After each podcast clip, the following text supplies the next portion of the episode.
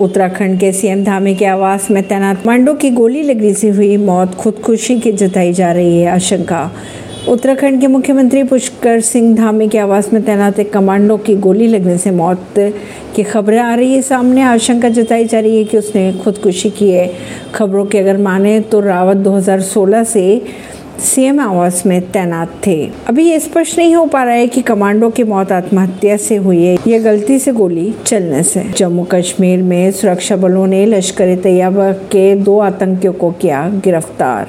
पंजाब के लुधियाना की एक फैक्ट्री में लगी आग। पाँच फायर ब्रिगेड पहुँची मौके पर।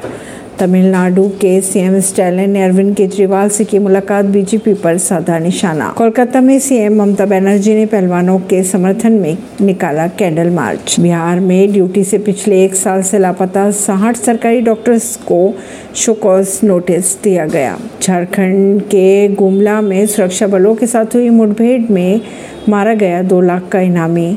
नक्सली राजेश। मुजफ्फरनगर में राकेश टिकैत पहलवानों के पक्ष में चल रही खा पंचायत में पहुँचे। ऐसी खबरों को जानने के लिए जुड़ी रही है जनता से रिश्ता पॉडकास्ट से, परवीन दिल्ली से।